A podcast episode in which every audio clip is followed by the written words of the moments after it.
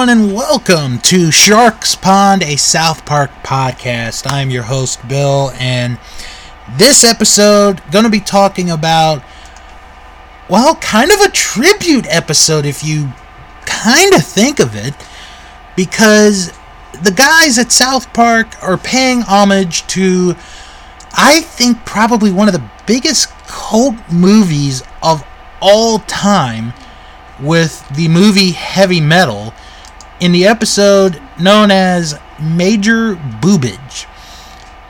So, before before I get into the episode, and I actually do have thoughts on this. Well, obviously, I have thoughts on this episode because if I didn't, I wouldn't be talking. No, I want to talk about the movie that it is being made, or it is doing a tribute of today, which is heavy metal. Now, heavy metal is a 1981 Canadian American adult animated sci fi anthology film. Try saying that five times fast. Directed by Gerald Potterton, produced by Ivan Reitman and Leonard Mogel, who also was the publisher of Heavy Metal Magazine, which was the basis for the film. The screenplay was written by Daniel Goldberg and Len Blum. And the people that lend their voice to this movie is almost like a who's who.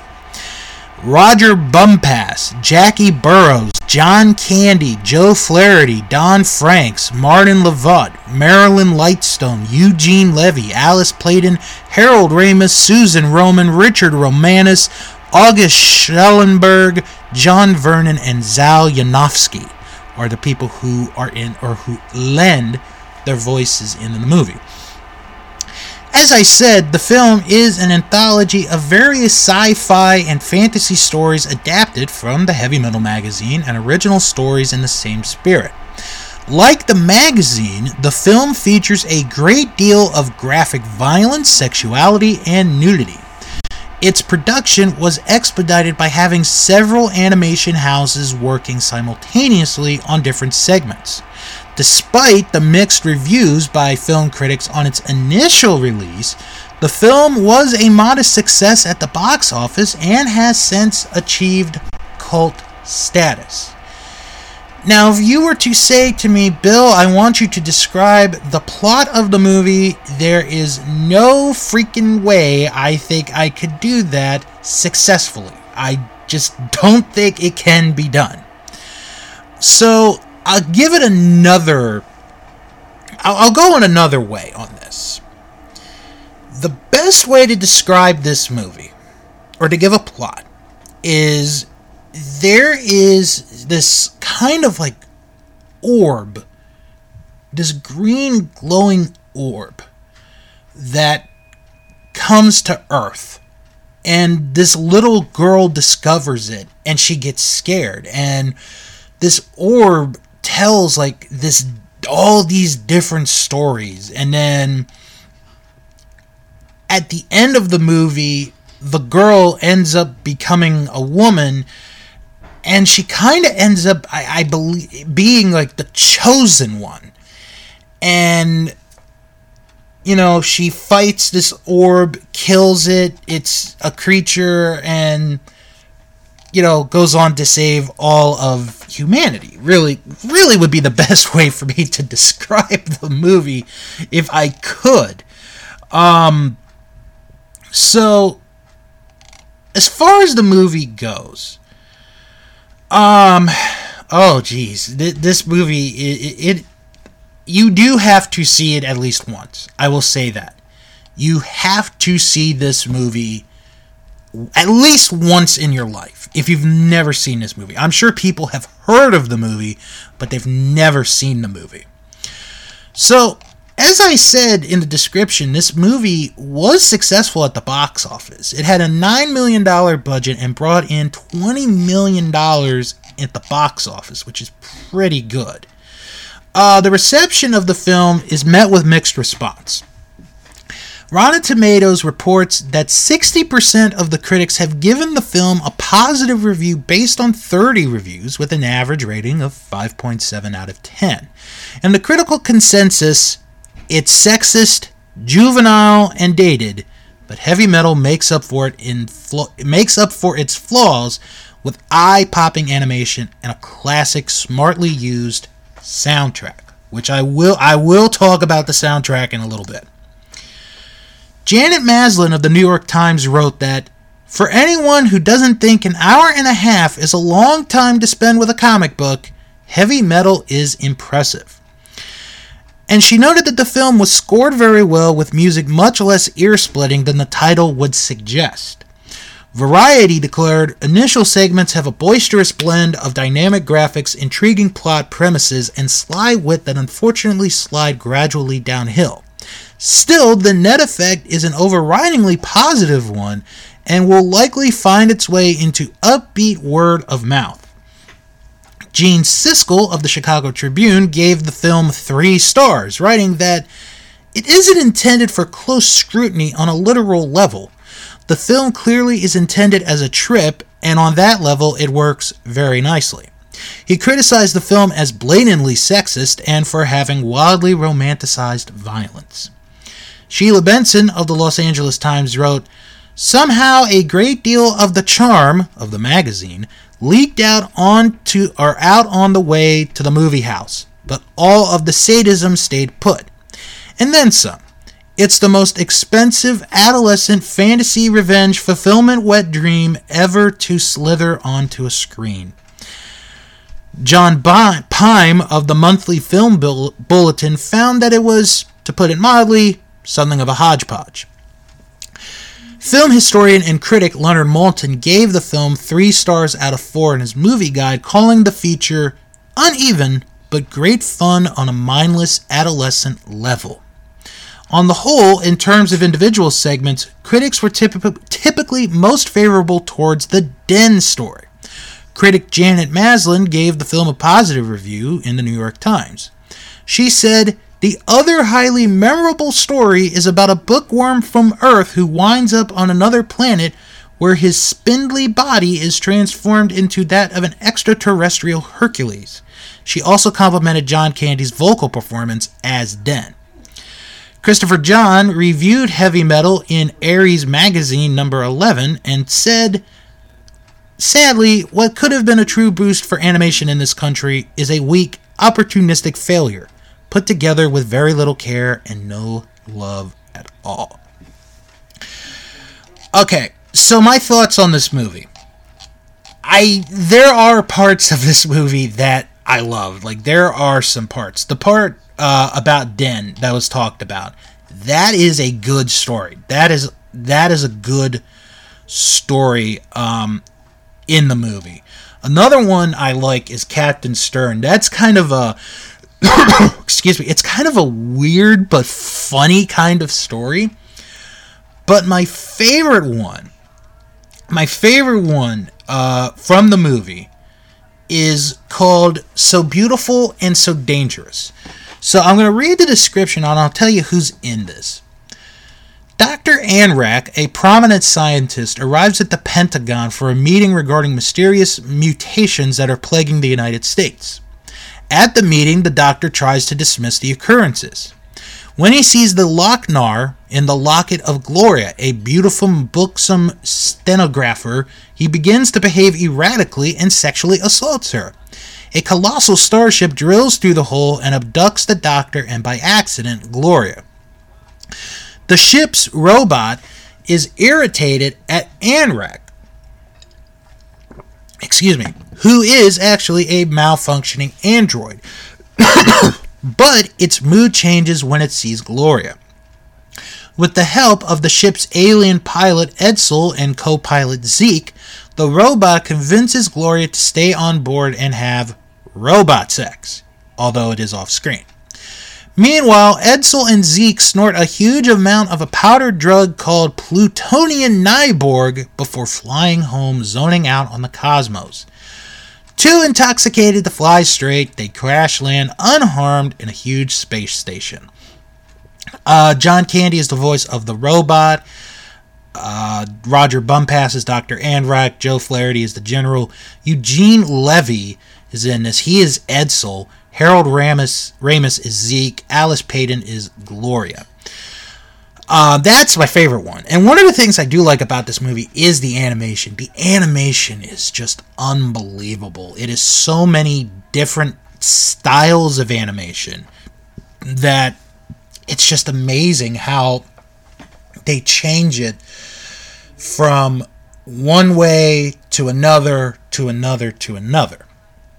Now, my problem is I think the plot is a little bit all over the place, but some of the you know some of the uh, the short stories are really good. It's just the whole like trying to stay into the main plot is a little hard, but I kind of understand why.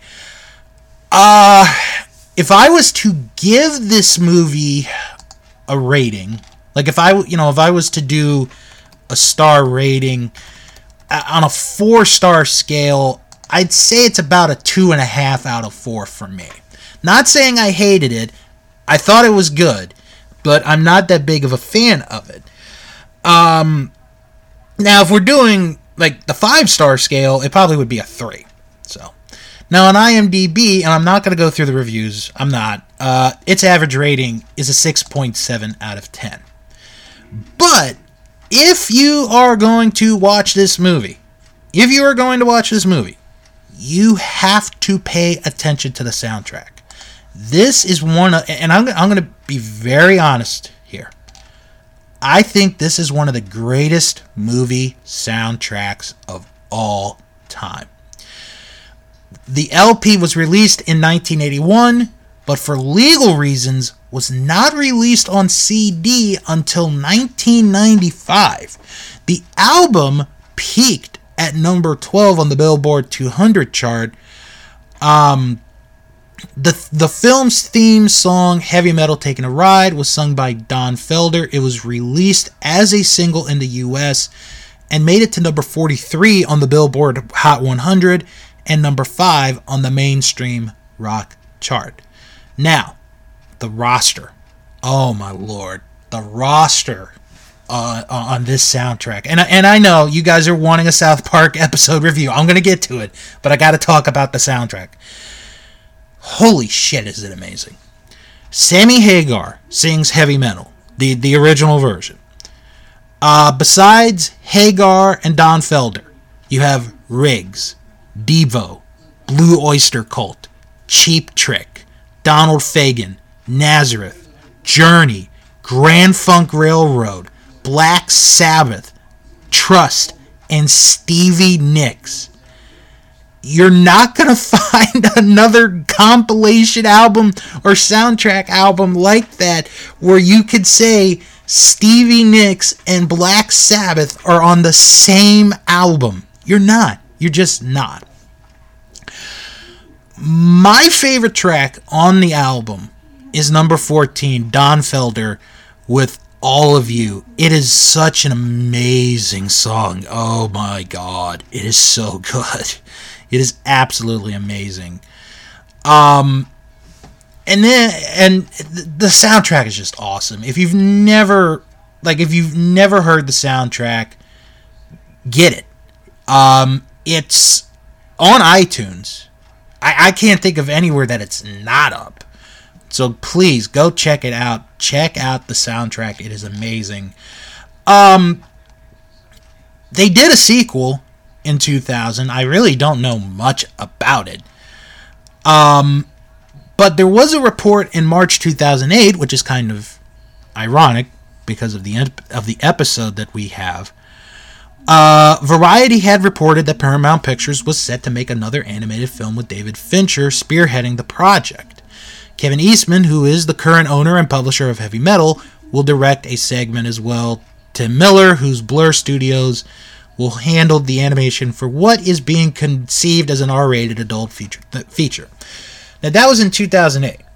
On March 15th, 2009, the reboot was released on Netflix as a reimagined title, Love, Death, and Robots. That only had one season of 18 or actually pardon me. Uh there's actually a second season going on right now. no, actually, it's going to be released on March or on uh, May 14th. So by the time you guys are listening to this, the second season of Love, Death, and Robots will already have been released.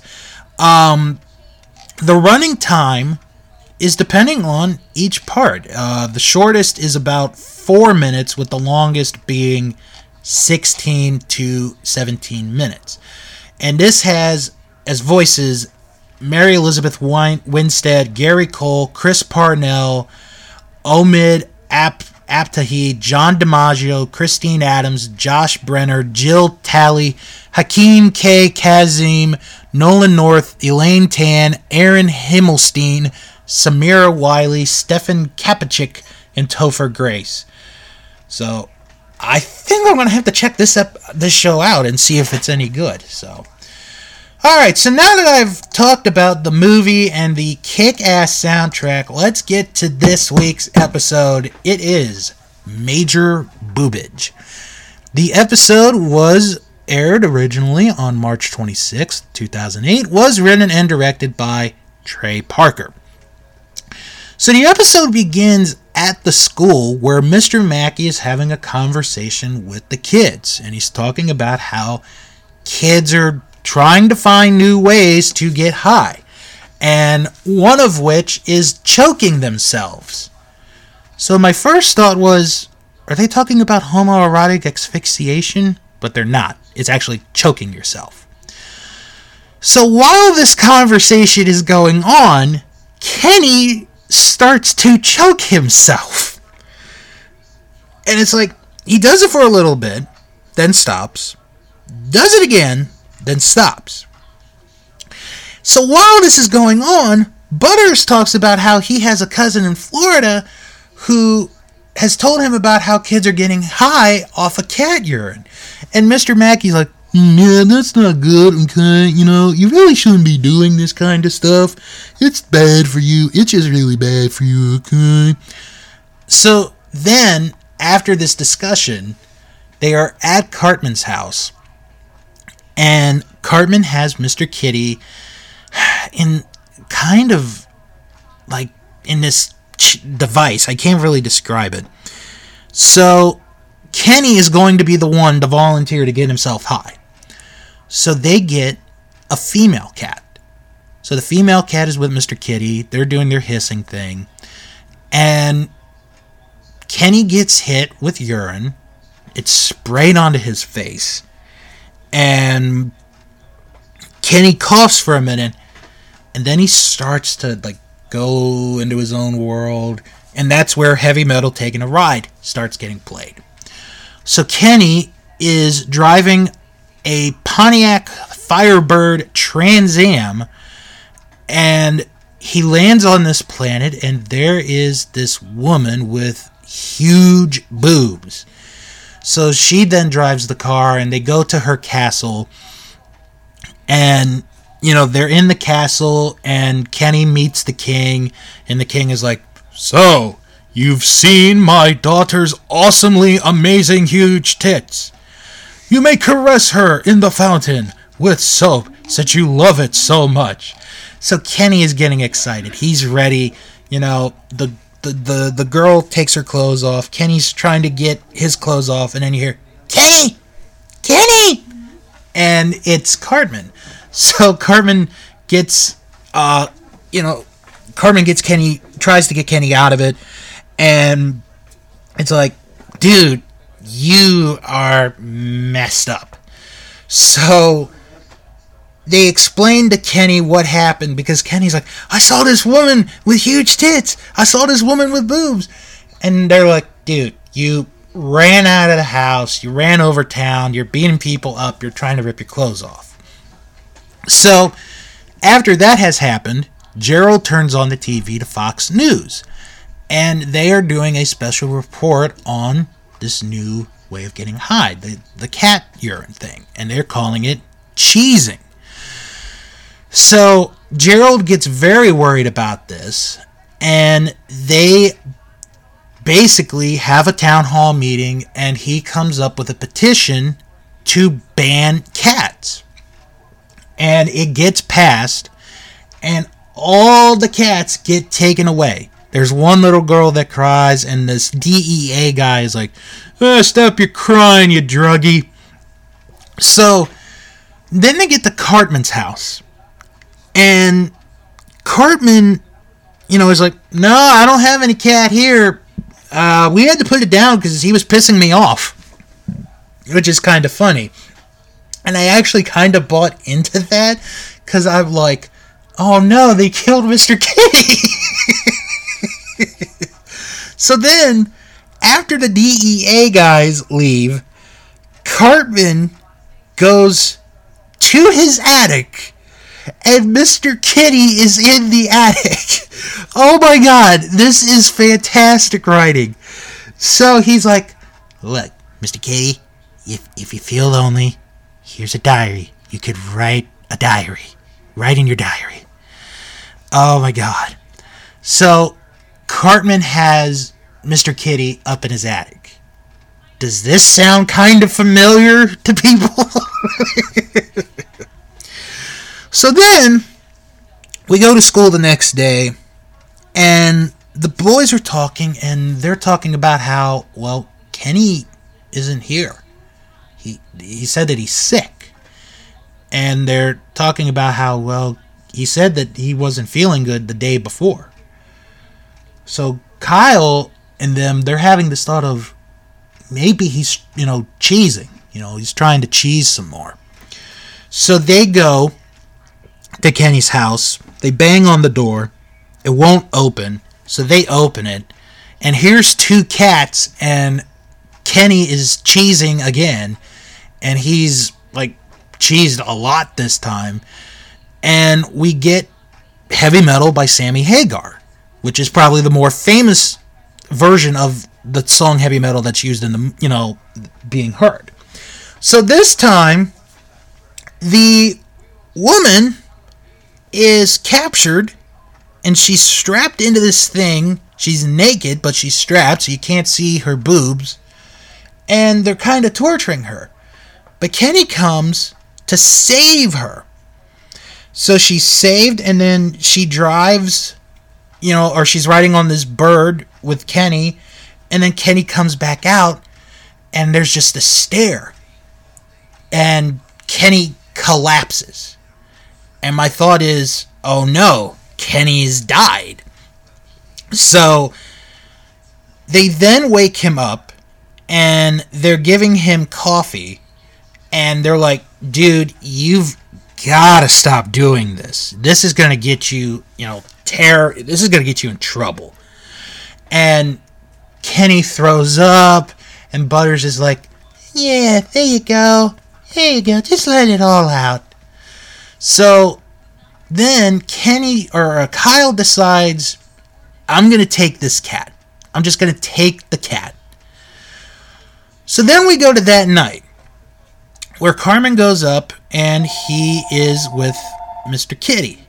Oh, that might be Mr. Kitty right there.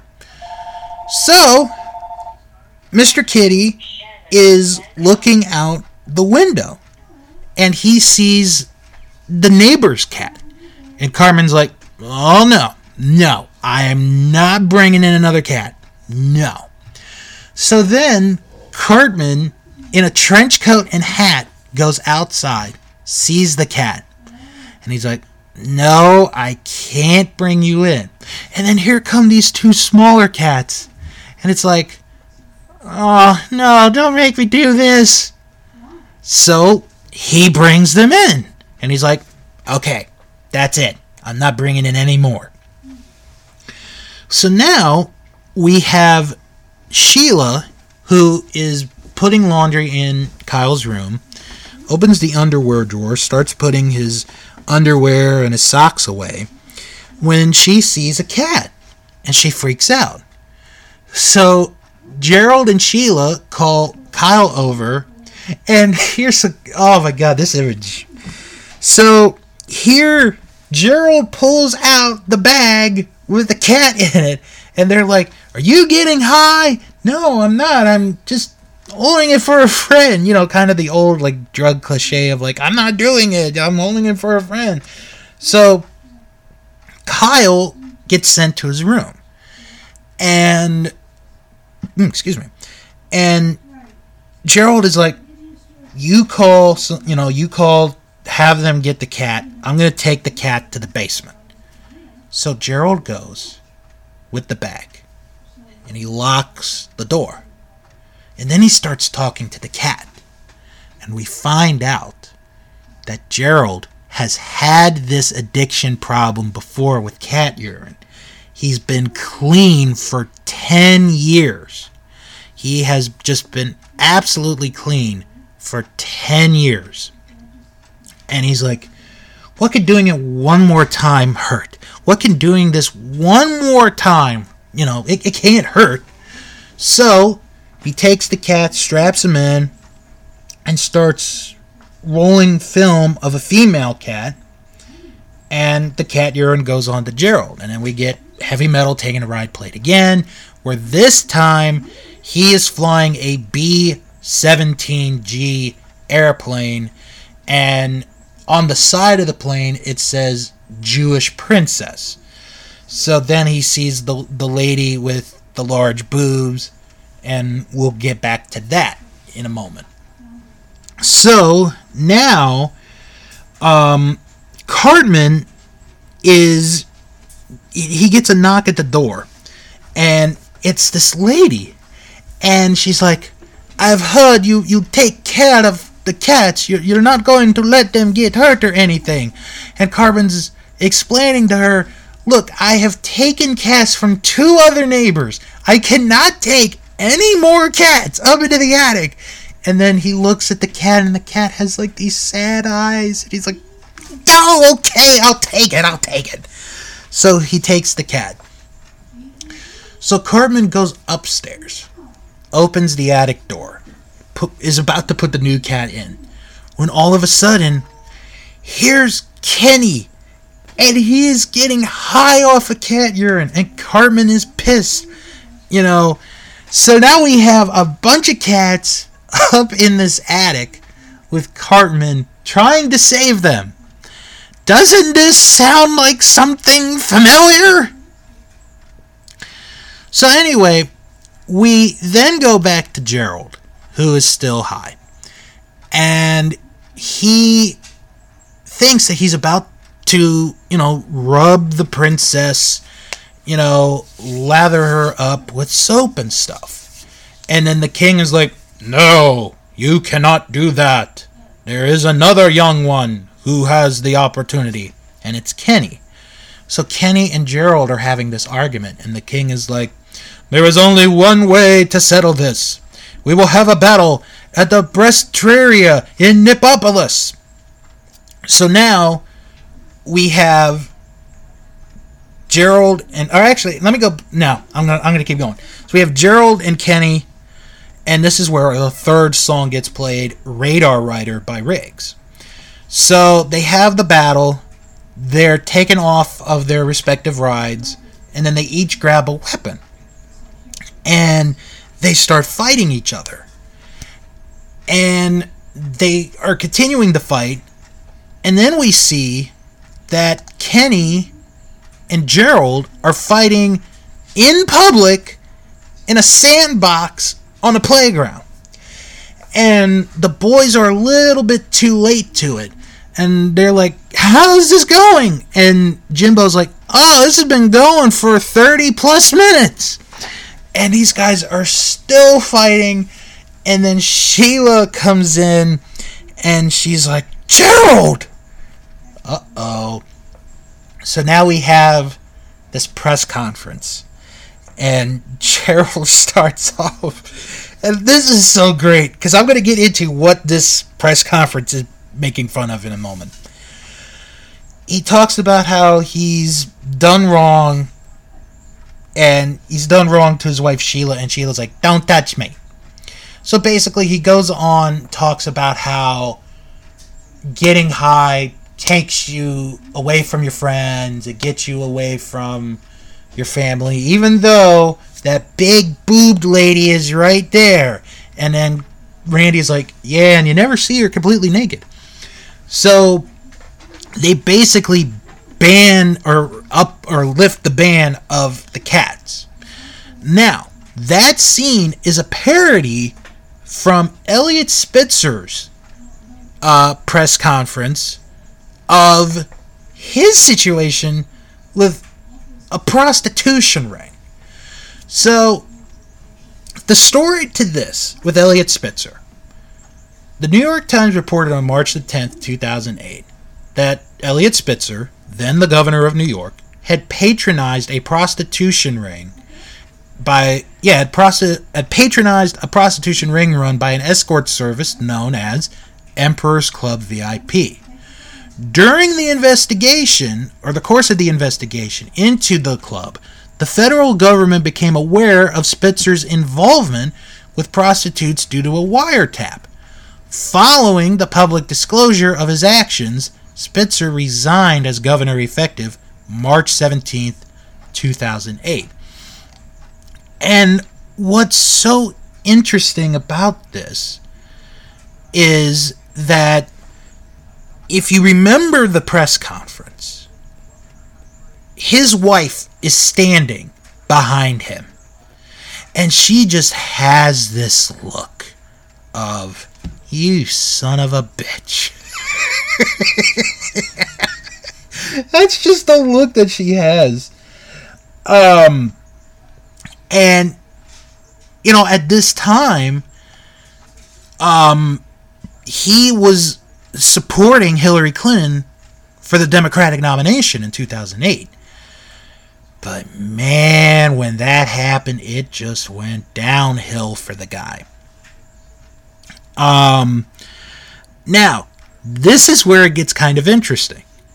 Spitzer and Kristen M. Davis, who is another madam caught up in the prostitution scandal, but unaffiliated with the Emperor's Club VIP, ran for the New York City Comptroller in 2013.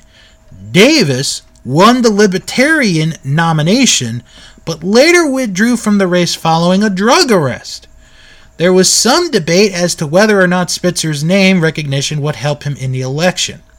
Spitzer lost the Democratic primary to Scott Stringer, a little bit closer than I thought it was 52.1% to 47.9%. Now, there is one other person that we should mention in this. It's a young girl by the name of Kristen. Kristen, 22, was an aspiring pop recording artist living in Manhattan whose professional stage name is Ashley Dupree. She was just one of the escorts that Spitzer had liaisons with, but she gained significant media attention following the scandal. After the news broke, she responded that she didn't want to be thought of as a monster and that it had been a difficult and complicated time for her. On March 15th, the New York Post published an extensive photo shoot showing Dupree in provocative poses. By late 2008, Dupree's profile on MySpace had received nearly 12 million page views. As a result of the media attention following the scandal, Dupree was offered a million dollars by Hustler to pose nude for the magazine and received unofficial offers from Penthouse, among others. She eventually agreed to pose for Playboy in the May 2010 issue. so, now the cats are freed and they are being given back to the owners. And there's this one point where, you know, little girl's there, mom's there, dad's there, and he's like, Hey, Springler, you're not upset with us that we had to let you go, did you? And the cat just starts scratching away at the guy, and it's absolutely hilarious. Oh my god. It just was funny for like no reason, but it just was funny. So then, uh, now that the cats are free, you know, Kyle and Cartman are. Cartman's like, oh, thank goodness, I don't have to, you know, rescue any more cats, save any more cats, hide them in an attic. And Kyle's like, doesn't this remind you of something else that happened? Hmm? Does it remind you of anything else that has happened in history?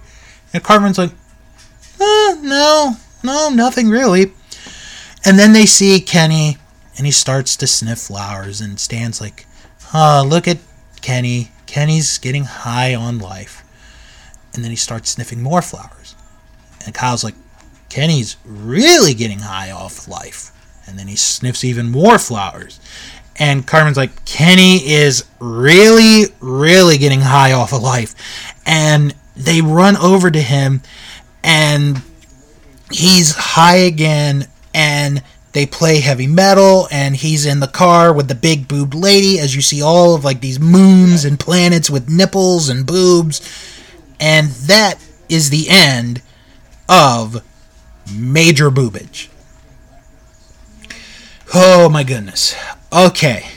This episode. Um first off, it is a big upgrade from the previous episode, Brittany's new look. Much better. This is a hilarious episode from beginning to end. And I think I I, I think if you've seen the movie, this is my honest opinion. If you've seen the movie, you will get more of the references in this episode. If you haven't seen the movie, you might get some, but you're not going to get all of the episode, you know, all the references. But this episode is hilarious. I mean, but between the really fantastic job they did paying tribute to heavy metal and the side story of Cartman saving the cats just like during the Holocaust with Anne Frank. That is one of the best written things I think I've ever seen with South Park. This is a phenomenal episode this may be an early candidate for the best episode of season 12. And I know this is the third episode in, but this may be the best episode of the 12th season. I am giving this a 10. There's no other way I could not give this a 10. It is absolutely amazing. It is hilarious. It is fantastic. So we're going to get into a couple of production notes, and then we're going to get into the reception of this episode. Now, this episode took eight weeks to complete, which is eight times that of a normal episode, due to the use of traditional animation in order to make it resemble the film Heavy Metal. The female object of Kenny's affections in the episode were portrayed by pornographic actress Lisa Daniels, live action video of whom was converted to animated form by rotoscoping. Um, I talked about the songs already and the soundtrack. Travis Fickett of IGN gave the episode a 9 out of 10, calling it a terrific episode, funny throughout. Fickett saw the episode, which he felt contained more laughs in its first two minutes than in the prior two episodes combined, as a return of the series to high quality after a less impressive season opener. Fickett lauded the episode's ability to combine social commentary with the absurd references to the film Heavy Metal and praised the various great small moments in the story, including Cartman being oblivious to the historical parallels in his concern over the cats. Butters calmly reassuring Kenny after being vomited on by him, Mr. Mackey's realization he should not have mentioned how the cat urine can be used as a hallucinogen, and more. Major Boobage was the first episode to exceed a million views at South Park Studios. Very big honor right there. All right, let's get to IMDb and see what they thought of this episode. Almost 3,000 people have given this episode a rating, and the average rating is an 8.7 out of 10. Over a thousand people have given this episode a 10. That's the grade I give it this week. 796 people gave this a 9. 565 people gave it an 8. And 53 people gave it a 1. To break it down to demographics, over two ugh, over 2,000 people or 2,000 males have rated this episode. The average rating is an 8.7. The highest demographic is 45 and over, an average rating of an 8.8. I'm not going to count the under 18 because only five people under the age of 18 rated that episode. 162 females uh, rated this episode. The average rating is an 8.2. The highest demographics, a tie between the 30 to 44 and the 45 and over crowd. Its average rating is an 8.2. So I'm going to give my 10 rating right there. And we're going to read some of the reviews from IMDb. And this first one is from Tom Nell, who wrote e- immediately following this episode aired, apparently. The season 11 finale felt like an older classic episode of South Park, and this felt even more like one. It had a message, but not much of one, and the episode was built just as much around the characters as it was the plot. In a strange combination, the main plot was Kenny's, and Cartman and Gerald Broflovsky had the subplots. After Mr. Mackey tells Mrs. Garrison's class about ways of getting high, they try it. They decide to get Kenny high by having him sniff cat urine, and Kenny becomes addicted to sniffing cat pee, or cheesing. Gerald Broflovsky decides to make cats illegal in South Park, and Cartman becomes hiding cats in his attic a la Schindler's List. Another good comparison there. Cartman has never been as likable and, dare I say, cute as he was in this episode. It's one of the few times he acts more like an altruist than a complete jerk. The episode is full of funny lines and has a very good plot. Hopefully, the season follows this episode and not the first two average episodes of the season. Next review is from Alfredo Solis Fuentes, who wrote if you didn't like this episode, you just don't like South Park, because this episode was one of the best ones ever. For the last three years, Kenny has been pretty much ignored by Trey and Matt. But this episode really shows us why Kenny is such a great character, even though he didn't die, which is weird because almost every time they focus on Kenny, they kill him. Obviously, Kenny is the only character that can work this story out since he is the sex obsessed and the one that has shown interest on drugs and alcohol before. The heavy metal parody was awesome, and the animation was probably the best one in the history of South Park. Also, the scene with Kyle's dad and Kenny fighting in the sandbox was just hilarious, and so was the end with Kenny getting high on life. The subplot of Cartman hiding cats in his basement was actually attic to save them, referencing the Holocaust, was funny and ironic because he is anti Semitic and is shown to admire Hitler. It also shows that Cartman has feelings. And the Eliot Spitzer parody was also really funny. I hope this episode is the one to win an Emmy this year. It really deserves it. Well, no, it did not win an Emmy that year. Although it probably should have because it's really, really good. Uh, let's see. Uh, let's go to Daniel P11, who wrote, All right, this was one of the good episodes. It shows the originality is still among the creators. The episode starts out with Kenny and a cat. Cats are nice, apparently, very nice, and so are boobs. Great episode, even greater considering this is their 12th season. Boob!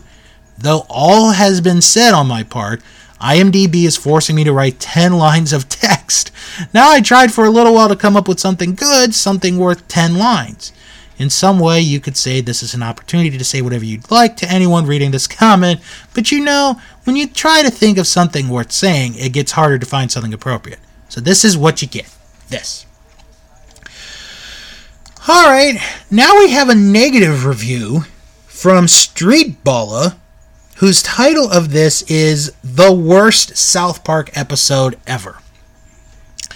I don't know if the guys are just running out of ideas, or if they're just phoning it in this season, but every episode has gotten progressively worse in season 12. This is the first episode I would actually call bad, though. The storyline was jumbled, the message in the story made no sense. It reminded me of a bad, jumbled up Family Guy episode. Everything is done halfway, and what wasn't done halfway just plain sucked. This episode is supposed to be a parody of some movie called Heavy Metal, which I have not seen, but after seeing this episode, I have no desire to see it. Half the episode was wasted on this cartoon Flash parody, and the whole idea in general was a complete waste of an episode. The Eliot Spitzer parody at the end just came off as contrived and did not click at all, and the side story of Cartman hiding the cats just didn't really fit to anything meaningful, meaningful or relevant. Even so, it was the only part of the episode which was remotely funny. I'd seriously be hard pressed to find any South Park episode even as close to as bad as this one, and it's the first time I've ever given a South Park episode one star. Try to do better in the future, guys. Um, uh, was this guy high on drugs or something? I, I think I, I think he might have been high on drugs after that one. Uh, let's find a more recent review. Uh, this is from W underscore Big Nell, who wrote, Who doesn't love Major Boobage? Unless you're more of an ass man, which is great, because I love both. They should do they should make a follow-up to this called Major Boobage 2, now with more boobage. Uh I don't know if we need a sequel to this episode. I think one episode is good enough. Uh, let's do one more review. This is going to be from S Lions Cricket Reviews, who wrote I have come to cherish South Park, but if there's a criticism to make about the show for me personally, it is the underutilization of Kenny to the point where he is an object on screen rather than a person with any sort of dimension. He rarely gets to engage in his own stories, and so, to see him get a story here in Major Boobage that is also actually the focus of the episode is fantastic. The episode also showcases the rarely seen sweet and sensitive side of Cartman, one of the most foul characters to arguably appear in all of television. His evilness is heightened by the fact that he is but a child in a cartoon series. Yet, here we see him harboring known fugitives of the law in his basement. Again, it was his attic after cats are outlawed in South Park after students were found cheesing over cat urine. Both stories work very well here. Kenny actually has plenty of great moments, especially one where he is discovered by Cartman to be in his I'm gonna attic cheesing over all the cats that Cartman had secretly hidden. I really enjoyed this episode, even if I feel that it could improve on a rewatch. There's a great side story with Gerald here that also adds plenty of laughs, leading to a great climax. Major Boobage is a classic South Park episode that showcases how absurdly people can react to the possibility of threat towards children, even if it means banning cats to prevent children from cheesing themselves. A great traditional South Park satire with strong cat- characterization and plenty of memorable moments. So, for the most part, uh, with the exception of that one person, this is a very well liked episode, and I, it's very hard to not like this episode. Really is. Well, that's going to do it for this episode. You can follow the show on Twitter at StarksPond97, and you can join the Facebook group. It is Stark's Pond, a South Park podcast. You type that in the search bar, and you are right there. And if you can't find it, it's okay. I put the link in the description of each and every episode. Well, next time we're going to be going north of the border again. That's right, we are on our way to Canada for another Canadian themed episode. It is Canada on Strike. That is the next episode here, next time on Stark's Pond, a South Park podcast. I am Bill. I hope you've enjoyed this episode, and I'll talk to you all next time.